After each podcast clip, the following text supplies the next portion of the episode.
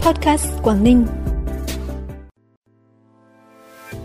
10 tháng năm 2023, Quảng Ninh thu hút trên 3 tỷ đô la Mỹ vốn đầu tư trực tiếp nước ngoài FDI. Hấp dẫn mới lạ chương trình nghệ thuật Hạ Long Thần Tiên. Cán bộ chiến sĩ bộ đội xuống đồng giúp người dân Bình Liêu thu hoạch lúa là những thông tin đáng chú ý sẽ có trong bản tin podcast tối nay, thứ Bảy ngày 4 tháng 11. Thưa quý vị và các bạn, sáng nay Thường trực tỉnh ủy họp giao ban tuần để nghe và cho ý kiến về công tác chuẩn bị và tổ chức lễ hội Hokkaido tại Hạ Long năm 2023, tình hình quản lý và triển khai thực hiện quy hoạch tỉnh, quy hoạch thành phố Hạ Long và các quy hoạch cấp huyện cùng nhiều nội dung quan trọng khác. Đồng chí Nguyễn Xuân Ký, Ủy viên Trung ương Đảng, Bí thư tỉnh ủy, Chủ tịch Hội đồng Nhân dân tỉnh chủ trì.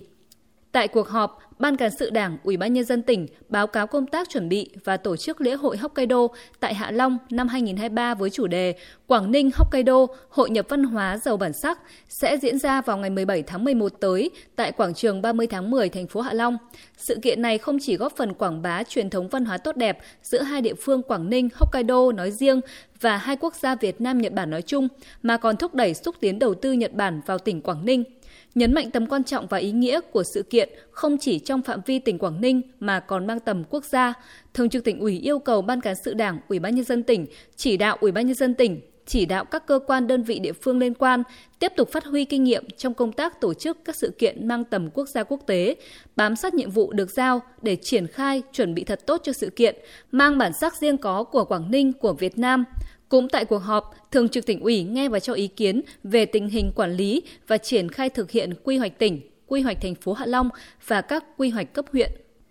10 tháng năm 2023, Quảng Ninh đã thu hút trên 3 tỷ đô la Mỹ vốn đầu tư trực tiếp nước ngoài FDI, dẫn đầu cả nước. Đây cũng là con số kỷ lục về thu hút vốn đầu tư FDI của tỉnh từ trước tới nay. Đặc biệt là phần lớn các dự án đầu tư mới trong năm 2023 đều là từ các doanh nghiệp đã có dự án đầu tư sản xuất kinh doanh trên địa bàn – Điều này càng khẳng định sự cải thiện trong môi trường đầu tư kinh doanh của tỉnh trong những năm qua, từ đó tạo dựng niềm tin vững chắc cho cộng đồng doanh nghiệp, nhà đầu tư.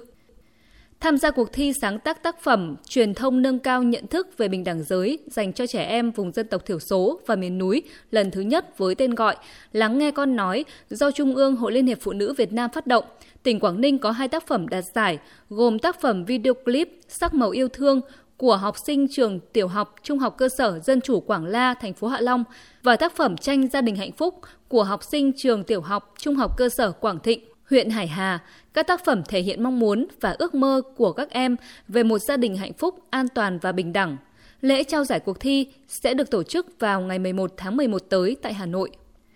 Sáng nay, Viện Kiểm sát Nhân dân thành phố Hạ Long phối hợp với Đoàn Thanh niên Viện Kiểm sát Nhân dân tối cao, hệ thống Anh ngữ WeSet, câu lạc bộ thể thao Vista đến trao quà học bổng cho các em học sinh tại trường phổ thông dân tộc nội trú Hoành Bồ, thành phố Hạ Long. Đoàn đã trao tặng tổng số 10 suất quà trị giá 1 triệu đồng một suất cho 10 em học sinh có hoàn cảnh khó khăn, 10 suất học bổng tiếng Anh toàn phần trị giá 35 triệu đồng một suất, 5 bộ máy vi tính trị giá 10 triệu đồng một bộ, lắp đặt cho các phòng thực hành tin học của nhà trường.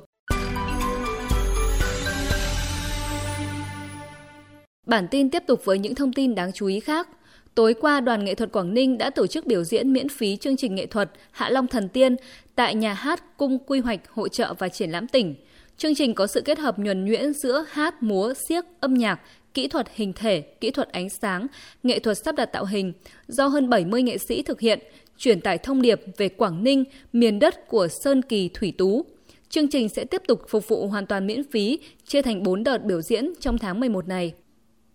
Thời điểm này trên các ruộng lúa, nương lúa tại địa bàn xã Đồng Văn huyện Bình Liêu đang bắt đầu chín rộ. Do địa hình hiểm trở, diện tích trồng lúa của người dân chủ yếu ở khu vực đồi núi dốc nên việc thu hoạch gặp nhiều khó khăn, đặc biệt là khó đưa máy móc, công cụ vào hỗ trợ thu hoạch. Cán bộ chiến sĩ đồn biên phòng cửa khẩu Hoành Mô đã hỗ trợ giúp đỡ các hộ gia đình chính sách có hoàn cảnh khó khăn, neo người, khẩn trương thu hoạch lúa chín, tuốt lúa, vận chuyển về tận nhà, đảm bảo năng suất, sản lượng cao nhất. Sáng nay, Đảng bộ Phòng Cảnh sát Giao thông Công an tỉnh tổ chức hội nghị triển khai quy định số 09 ngày 19 tháng 5 năm 2023 của Đảng ủy Công an Trung ương về chế độ học tập thực hiện 6 điều Bác Hồ dạy Công an Nhân dân. Tại hội nghị, các đảng viên, cán bộ chiến sĩ, phòng cảnh sát giao thông đã được nghe phổ biến 3 chương 10 điều nêu trong quy định số 09 Việc thực hiện quy định giúp cho cấp ủy lãnh đạo các cấp trong công an nhân dân nhận thức sâu sắc đầy đủ hơn về ý nghĩa, tầm quan trọng, sự cần thiết của việc học tập và làm theo tư tưởng đạo đức phong cách Hồ Chí Minh và 6 điều Bác Hồ dạy đối với công tác xây dựng Đảng, xây dựng lực lượng công an nhân dân. Phần cuối bản tin là thông tin thời tiết. Đêm nay và ngày mai, tỉnh Quảng Ninh tiếp tục chịu ảnh hưởng của áp cao lạnh lục địa suy yếu kết hợp với rìa nam rãnh 25 đến 27 độ vĩ Bắc đang có xu hướng bị nén, lùi dần xuống phía nam. Hội tụ gió trên cao suy yếu dần. Thời tiết các khu vực trong tỉnh phổ biến, mây thay đổi, gần sáng và sáng có mưa rào và rông vài nơi, ngày trời nắng, gió nhẹ, nhiệt độ dao động từ 24 đến 31 độ. Trân trọng cảm ơn quý vị và các bạn đã dành thời gian quan tâm kênh podcast Quảng Ninh. Chúc quý vị và các bạn buổi tối vui vẻ. Xin kính chào và hẹn gặp lại.